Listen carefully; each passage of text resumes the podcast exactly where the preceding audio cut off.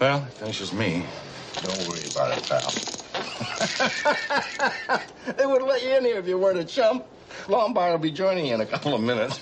Now, look here, Shaw. I've Sergeant. had enough of this game and quite enough of this company. Check me out, Clemens. I guess that just leaves the three of us. Yes, Mr. Shaw. Just leaves us three. Mr. Clayton, I think we should take a break for five minutes. Tempers seem to be running a little high. Oh, come on, Linneman. I was just starting to do good.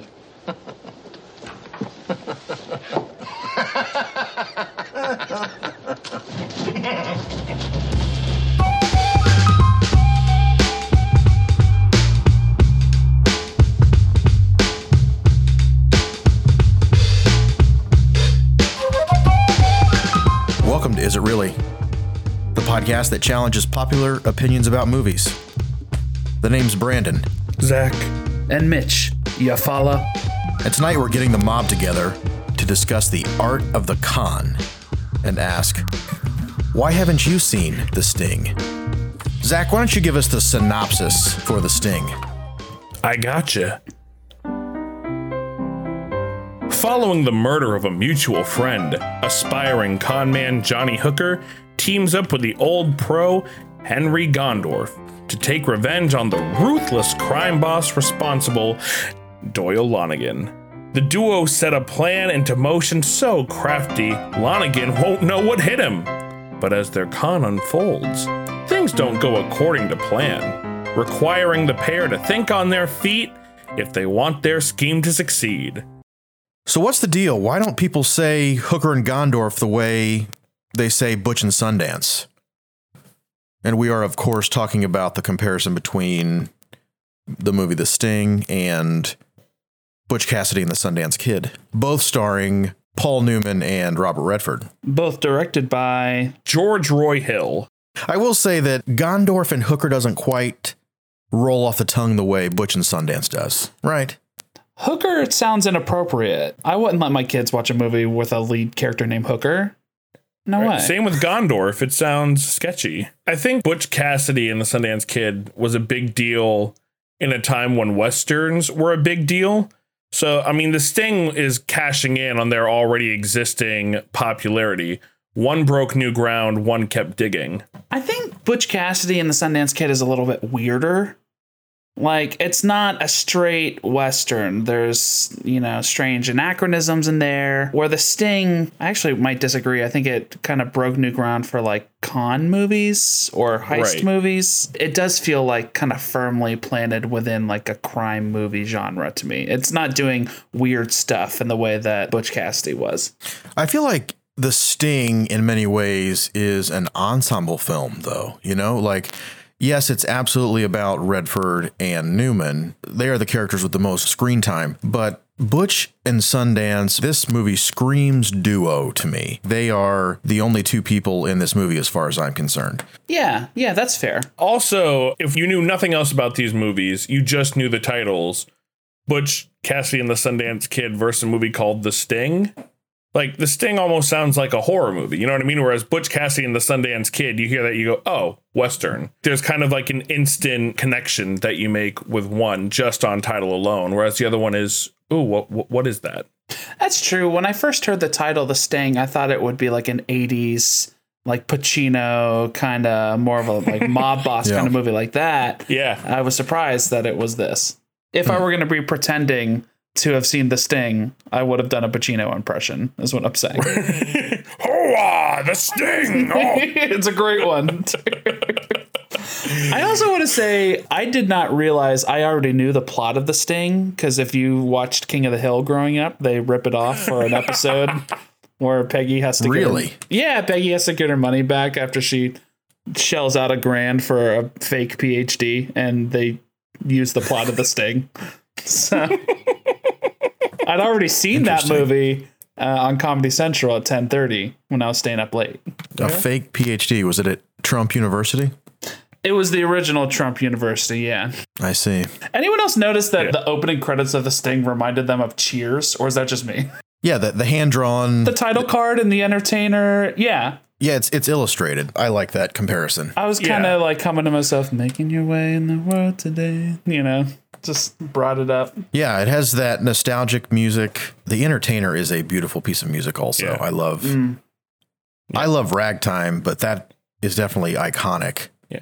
Guys, I of cannot that period. I cannot express how delighted I was when the opening credits kicked in and like Brandon was saying the ragtime music and that vintage old they were going through the cast and who everyone is I was just like ah I'm gonna enjoy this movie I'm so happy It's funny. The Sting like made me like that song again because the Right. entertainer to me is just like crappy piano recitals, and hmm. then hearing it at the beginning of this movie, I was like, oh, there was a time when this was enjoyable to listen to. Right. thank you Scott Joplin I have a pretty long history with this movie, so I have always associated that piece of music with the movie, which is fortunate for me. Mm. I love how the movie opens on, first of all, the dirtiest street I've ever seen in my life. And Yes. then Yeah, right there sits the Salvation Army, I missed it. Joliet, Illinois. Really? yeah You see like the bottom corner of the sign.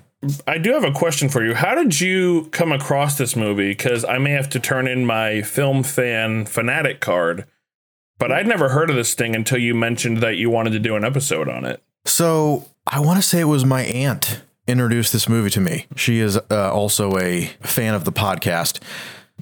But I feel like I was probably in middle school, early high school, and I would just peruse her movie collection occasionally, and she had the sting in there. And Because I think Mitch and I we just saw it for the first time. Yeah, So, like Yeah. yeah. a few days ago. Yeah, first time. yeah. I think it's kind of a hidden gem. Like you've either heard of it or you haven't. And if I'd watched it earlier, I would have known who Paul Newman and Robert Redford were a lot earlier in my life than I did learn about them. So yeah, and I think someone like me who who saw the movie ages ago, I'm always shocked when I find out that like people haven't seen it and they don't know what it is or they haven't heard of it and it just depends on your perspective and people come by movies different ways.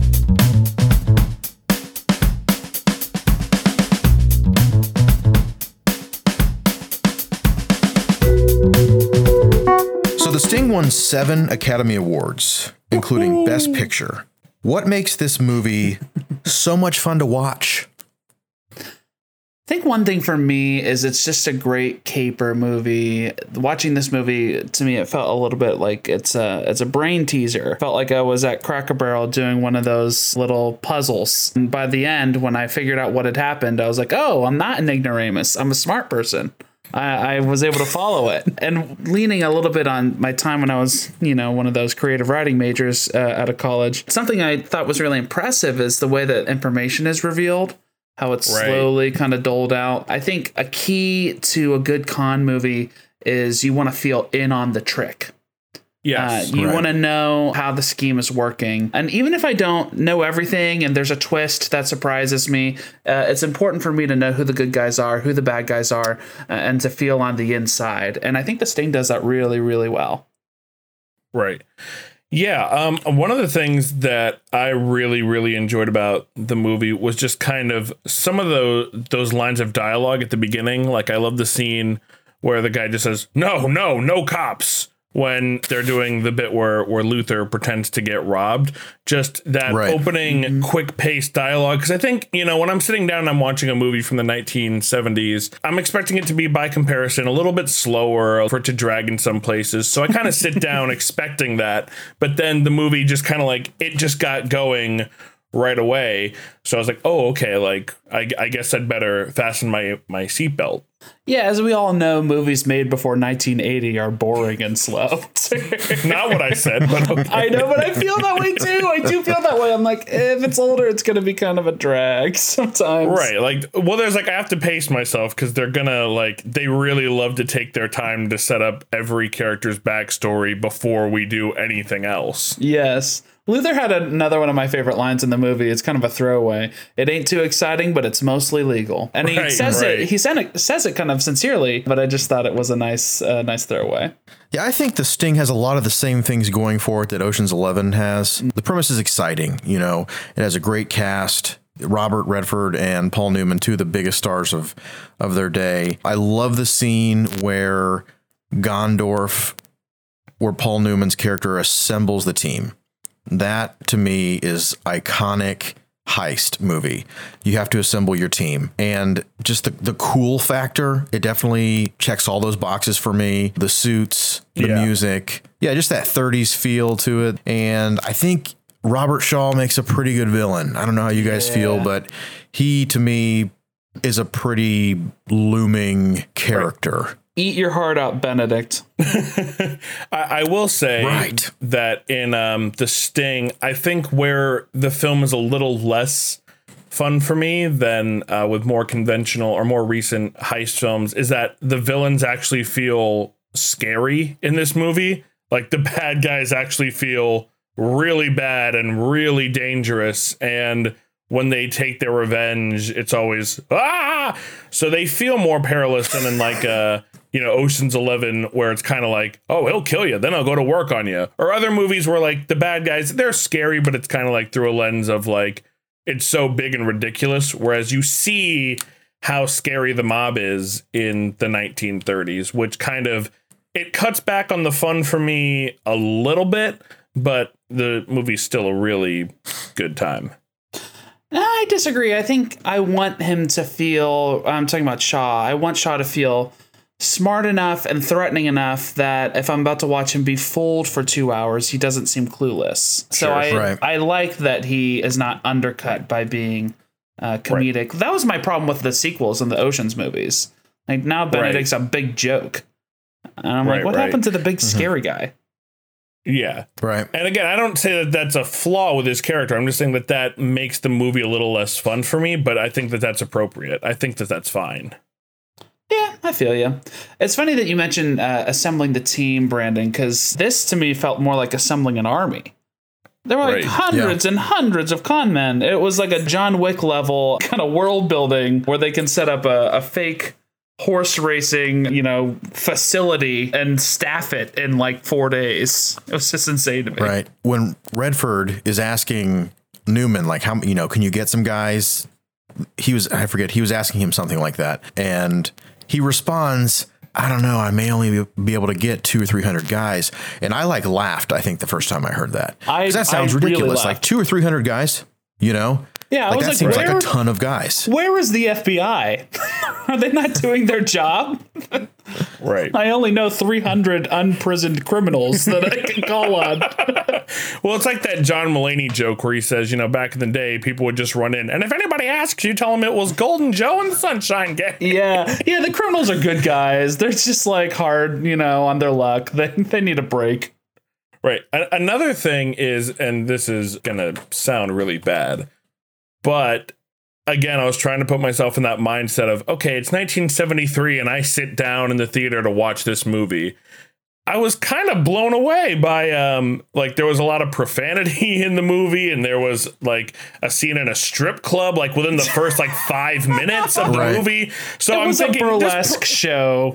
All right, yeah, it's not a strip okay. club. That's very but different. this but it's the 70s For pretending to all be of the our 30s. burlesque uh, performers out there listening, it's an art form. We respect it. It's different Yes. from stripping. Okay, fine. They're at a burlesque show. They're swearing. They're committing crime. Like I was. I, That's like, the level of detail like- you get here on this podcast. We like that distinction. I- we I- make the distinction between Stripping and burlesque. I have very I did- specific things I choose to care about, and that's one of them. I, I wrote in the beginning. Uh, this is the filthiest movie I've ever seen. Just out of the gate, because I was very much. my goodness Again, I was gracious. I was expecting a very like you know like oh we we're gonna go steal twenty five dollars from the soda jerk. Whereas I was like, oh my, the, the, the big crimes and murder and death. Wow.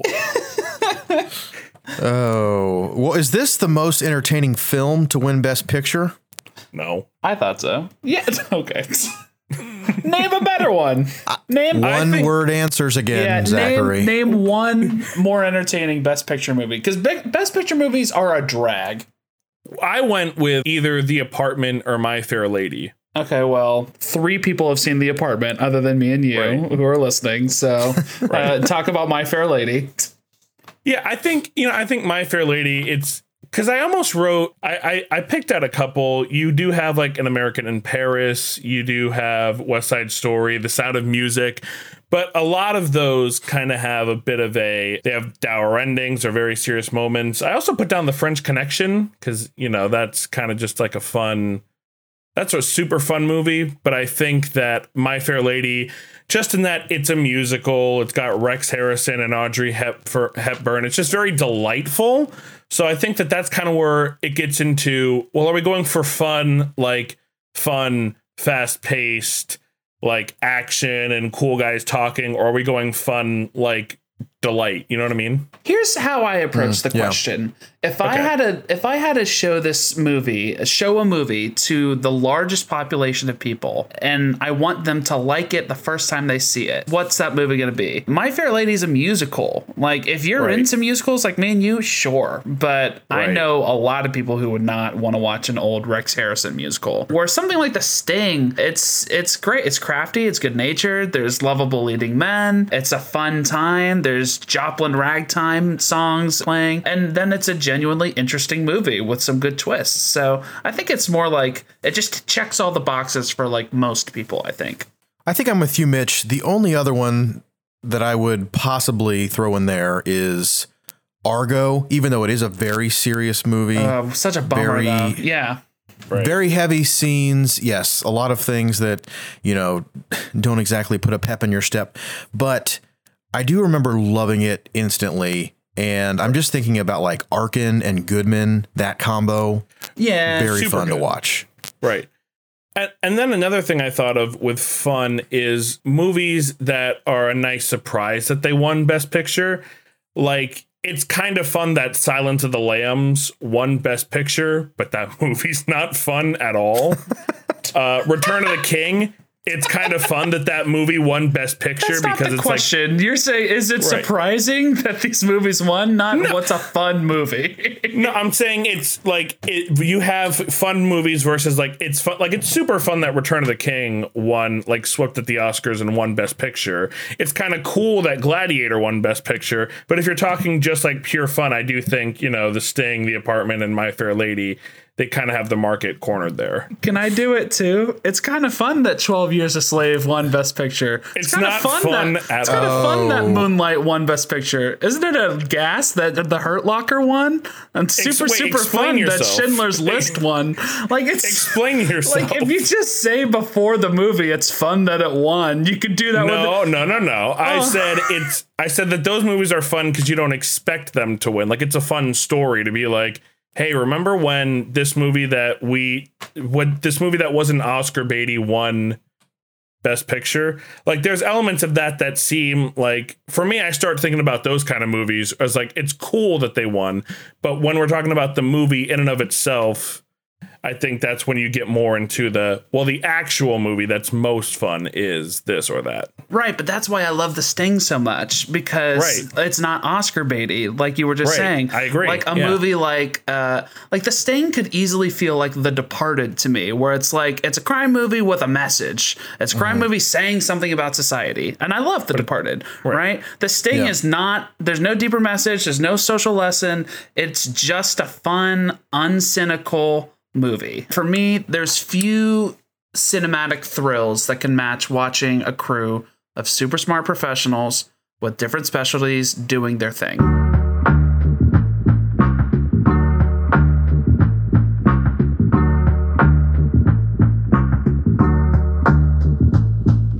Are Paul Newman and Robert Redford the greatest bromance in Hollywood history?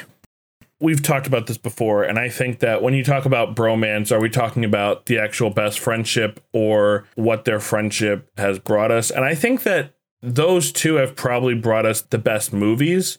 But when I think about bromance, I was thinking a little bit behind the camera, and my all-time favorite Hollywood bromance is the friendship between Martin Sheen, Steven Spielberg, George Lucas, Francis Ford Coppola, and Brian De Palma like that's my like very favorite friendship in that they were like passing each other movies. Like brian de palma famously uh they offered him taxi driver and he said it's not really my style but martin scorsese would probably enjoy it. And like they were like producing each other's stuff and getting it made.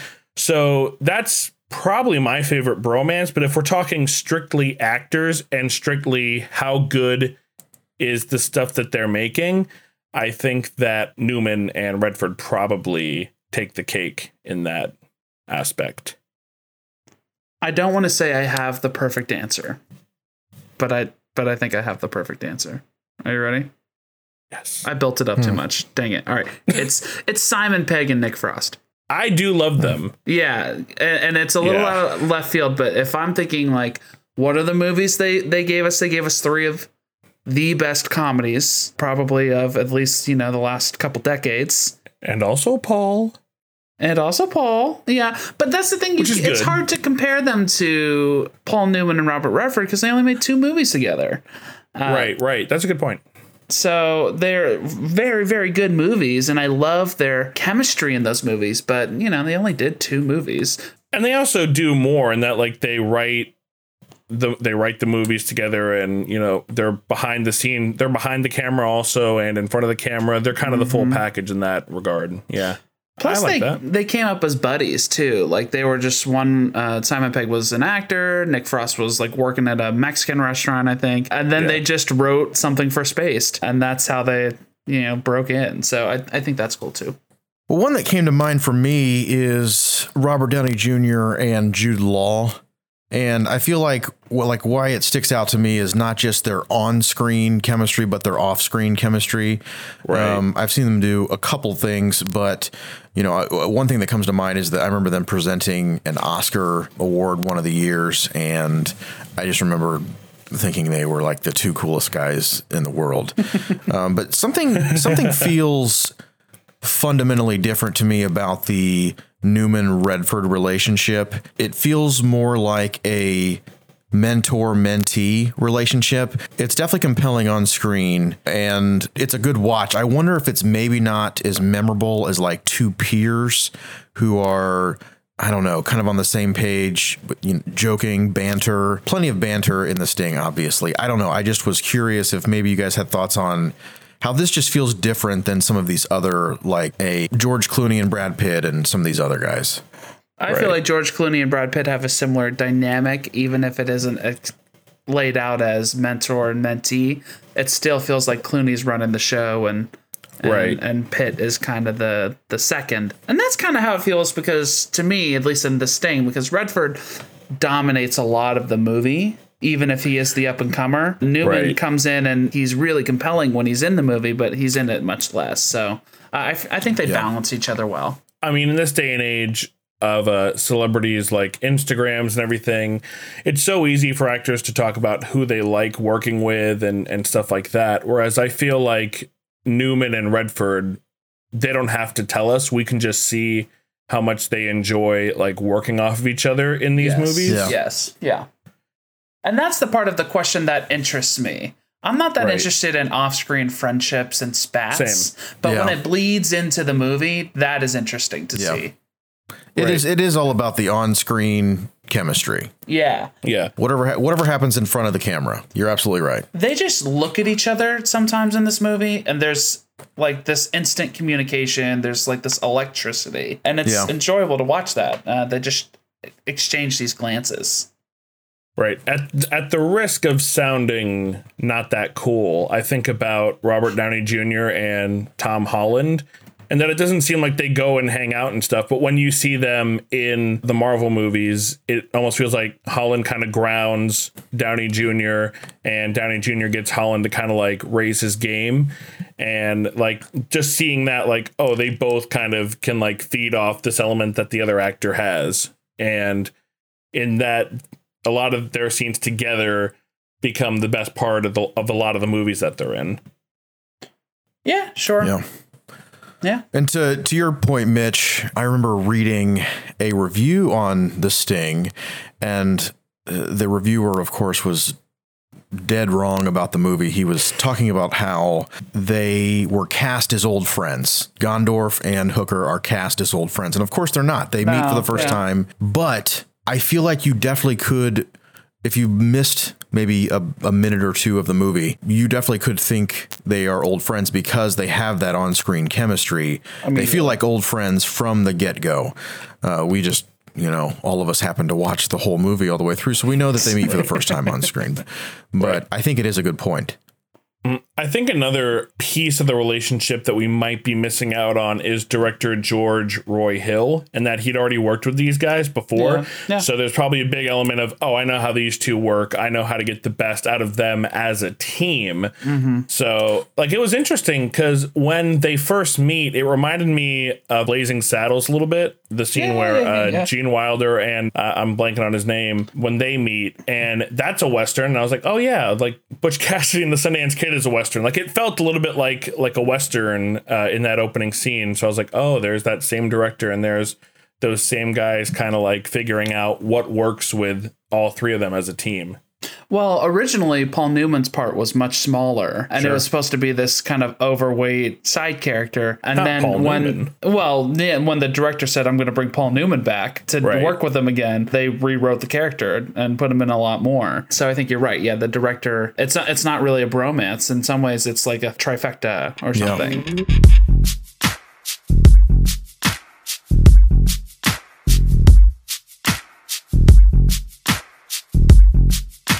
Well, adjusted for inflation, The Sting is the 21st highest grossing movie of all time. It made more money than Raiders of the Lost Ark, Godfather, and The Avengers. Why isn't it remembered in the same company as all these greats? simply put, innovation. We'd already seen, like I was saying earlier, we'd already seen Newman and Redford together, and The Sting, while being a great movie, it's kind of just a great movie. It isn't as innovative as Raiders of the Lost Ark, The Godfather, or Avengers. And also, those three films also have great sequels. Does anyone know about The Sting 2? Is there a Sting too? There's a Sting 2. It doesn't have any of the original cast. It has the same director, but none of the original cast. And I didn't watch it, but apparently, woof. Yeah. The fact that it has the same director is concerning. I feel like Right. if it didn't have the same cast and it didn't have the same director, then in my mind, there is no Sting 2. I agree. You know, Yeah. but the fact that the director came back, Right. that's what makes it a little more concerning. Like, uh, you kind of have to pay attention to that a little bit then, you know, and the fact that it's bad. That I doesn't don't know. bother me as Just- much. There's a Lion King two, a Lion King two, one and a half, a Lion King three. You know, there there's lots of sequels to good movies. That's That's the kind of behavior, though, we expect out of Disney. Right. they're no good for Right, us. but again, so so to put it to put it more basically, those other films that you mentioned, Brandon, they, I don't want to say they're cheating, but you know, you don't just have Raiders of the Lost Ark. You have Temple of Doom. yeah, it's a franchise. There's more going Yeah. on. Yeah, I, I mm-hmm. get you there. I think part of it too is just like it's more self-contained. It's uh, smaller in scope. Like uh, I think movies Yeah. that are sprawling and trying to do a lot of things can be more memorable than the tighter, more self-contained movies. Like we're gonna remember Endgame. We're not gonna rem- remember Ant Man.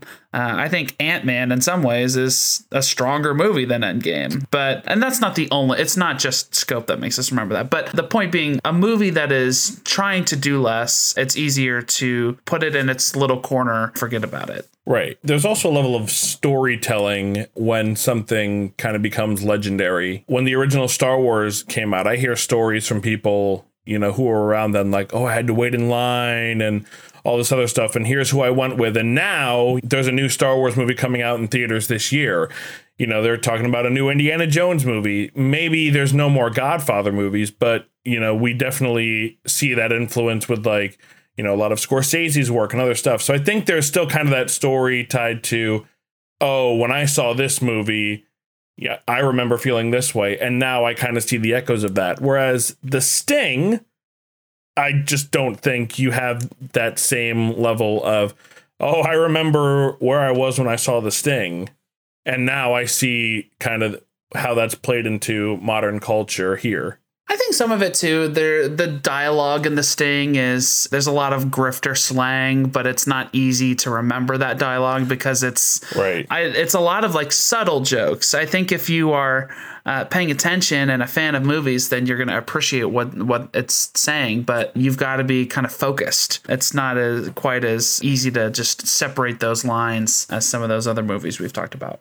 Yeah, when I was thinking about this question at first, I was a little baffled because the, you know the Sting has good nuts and bolts. Like I was trying to pinpoint why it maybe wouldn't be Yeah. memorable in the grand scheme of movies.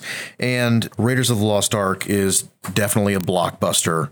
Avengers blockbuster. The Godfather probably wasn't made to be a blockbuster. It's not like a big movie in terms of you know like the way we think about the Raiders or Avengers. But I wonder if a movie like The Sting, like a heist movie with a big reveal or twist at the end, uh, does a movie like this have a issue with not being as rewatchable as some of these other movies? Well, maybe I don't think that can be the only thing because a lot of those iconic movies are not super rewatchable for me at least. A movie like The Godfather, it's it's a great movie, but it's not one I want to pop in like every Sunday afternoon. So that and that that's just my taste, but uh, I think I think a lot of great movies can be hard to for us to want to rewatch them. So I don't know. Right. And, and even taking rewatchability aside, like I feel like the Sting doesn't have that big memorable moment. Like Godfather, you have the horse head in the guy's bed. Indiana Jones, you have him running away from the boulder. Uh, Avengers, you have you know that big battle scene in New York. You have all these big moments. Whereas the Sting, like the moment I remember is where Paul Newman pretends to be drunk and plays poker, which is a great scene. Yeah. But it's not one like if you were talking about the movie with somebody else, you would be talking about how good that performance is. Whereas I feel, you know, Indiana Jones. Remember that scene where they have that fight near the the helicopter, or remember that scene where this other cool thing happened? The Sting just isn't. While it's fun, I don't think it's as cool. It doesn't have those cool beats that are super memorable. To address your other part of the question, Brandon, do movies with twists lose rewatchability? Uh, I think it depends on the quality of the movie leading up to the twist. Right, So, like, I, I'd gladly rewatch The Sixth Sense. I would gladly uh, rewatch Ocean's Eleven uh, because those are good movies outside of the twist. Uh, a movie that depends on some sort of last minute, you know, Deus Ex Machina to come in and uh, and, and save the the terrible movie or some sort of last minute twist to make me remember it, like Saw, you know, like every Saw movie. I- I'm just not. I don't think it's as it it's as rewatchable because it doesn't stand on its own. Right. I think about a movie we mentioned on the podcast before, Now You See Me, which the first time you watch it, it's Great like a pretty Fantastic oh, Okay. movie. That's Oh that's enough gosh. of that. The, the Citizen Kane of those kind of movies. Of what? I know. I couldn't Wait, what? even. the the Citizen Kane of Jesse Eisenberg magician movies. Go. Okay. Oh, there so, we So go. the the first time you watch it, like the movie's okay. It's a little like it's a little dry. It's not the most entertaining movie in the world. But when it gets to that plot twist, which spoilers, Mark Ruffalo, who seems like he's been the FBI agent, has been the leader of the hand the whole time. Like in the theaters, there's that moment of, oh my gosh! And then when you leave and start thinking about it, you go, oh that that doesn't make any sense at all now, does it? So I think that when you have movies like that, you don't want to revisit because you're like, oh, it's so stupid. I can't believe they tricked me into thinking that was good. Whereas when you do, you, like Mitch was saying, you have good movies like The Sting and The Sixth Sense. I feel like the plot twist isn't that like mind blowing in The Sting. It's just kind of like a nice, oh, that's that's very interesting. Yeah. I feel like it is significant. It and by the way, the Sting is very rewatchable for me. I am Agreed. kind of I'm kind of painting with broad strokes here, but it's very rewatchable for me. I feel like there is quite a lot of build up to the twist at the end. Like there are parts when I'm questioning, oh gosh, is he backstabbing Gondorf? Is Hooker, you know, pulling a deal with the FBI? Is he actually kind of throwing his lot in with Lonnegan? Like I'm questioning these things as I'm watching, you know, obviously hoping that he's not turning his back on him. But like all these like little um lies are sneaking into my my head, whispers. And at the end, that big scene, Newman shoots Redford. Yeah, I don't know. Like I come flying out of my out of my seat every time. Like it is it's a big moment for me. Yeah, it's a little one-two punch. I like that there's a twist before with the shooter being a woman and the guy comes in and saves him. I I thought that was the twist people were, were referring to when they told me about this Right. movie. Uh, so it was great that there, there was an even bigger reveal after that. But yeah, I I've only watched it once, but I I think I'm with you, Brandon. I think I'm going to enjoy rewatching it. One last thing, one last thing, and then I'll. I know we're go. long, but what I will say is, even though I think we've all hit on the fact that we think less people have seen this movie, uh, I think you can trace the movies that have been inspired by The Sting all throughout Yes. cinema. And I think it may be a well kept secret, but I think it's probably an influential movie for cinephiles and directors. I see, I've seen this card scene again and again in movies like Rounders and Casino Royale. I've seen like even just like the title, The Sting. Uh, to me, Right. I was like, this reminds me of like The Prestige. Uh, like it's Yeah, just little nods like that that I think may have been inspired by The Sting.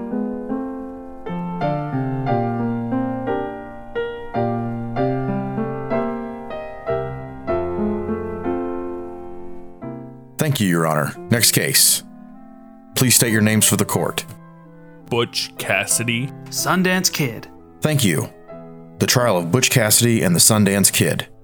The way I see it, we can either fight or give. If we give, we go to jail. I've been there already. These men are on trial for stealing the Sting's recognition. How can we steal the Sting's recognition? We were here first. You always said any one of us could challenge you, Butch. Well, it's because I figured no one would do it. Well, you figured wrong, Butch. You guys can't want the Sting? Well, the Sting looks better on paper. It's got that best picture win. So why hasn't anyone seen it? Well, that's because everything's different now. Con men have to be even more stylish. They have to plan even more elaborately. The Sting doesn't even sound like a movie about Grifton. It sounds like a horror movie. Yeah, we didn't steal anything from the Sting. We were here first. We released a film with a huge scope, a large ensemble of classic characters, non-stop action, gunfights, knife fights. We were larger than life. A larger than life western. The Sting wasn't as loud. Well, then why hasn't anyone seen the Sting? Sundance? We were here first. We came back with our director. Everyone had already seen us together. The Sting might be better, but it certainly wasn't bigger. You can't blame us for that. Fine, you were there first. However, I do have one question. Initially, your film was met with mixed reviews. The Sting won Best Picture. Now, what do you have to say about that? Maybe that's why no one remembers The Sting. Our film led to discussion among movie lovers about whether our film was good or bad. The Sting won Best Picture and everybody loved it. Where's the conversation? Right. The Sting may have the Oscar, but do the Oscars even matter in the long run? But The Godfather, Star Wars, The Avengers, Indiana Jones, everyone instantly loved those films. Why do we remember those? They had sequels. You had to go back and rewatch those before you saw the new one. Sequels can tend to bring in more audience members. Great sequels give the original a legacy.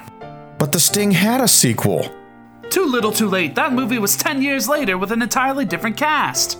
By the way, it's awful. Well, well, well. You crooks were here first with a more controversial film. That checks out. Controversy loves company. You're also suggesting that a Best Picture win doesn't mean much. I guess that's true. I mean, who's seen the artist? And finally, that Sting 2 didn't exactly help things. I guess that makes sense. But I still don't like what you two did to the Sting. We've got to get out of here. Who knows what he'll say next? Look, there's a cliff. All right, I'll jump first. Nope. Okay, then you jump first. No, I said. What's the matter with you? I can't swim. Hey, Butch, it's the fall that's gonna kill you. Anyways, you two are free to go. Next on trial will be Vinny Bag of Donuts.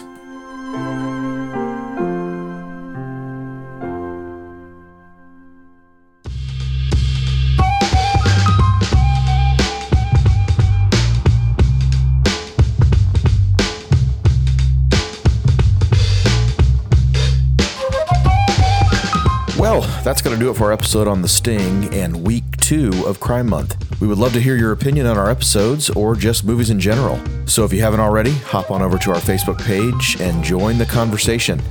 We can be found at the Is It Really podcast. We are always trying to post entertaining and thought provoking articles or polls to get things rolling, and we would love for you to jump on in. Don't forget, subscribe on iTunes, Stitcher, Spotify, or wherever you get your podcasts. And if you're up to it, please give us a rating and a review. We would really appreciate it. We will return next week with our episode on My Cousin Vinny. You are not going to want to miss this one, so we will see you then.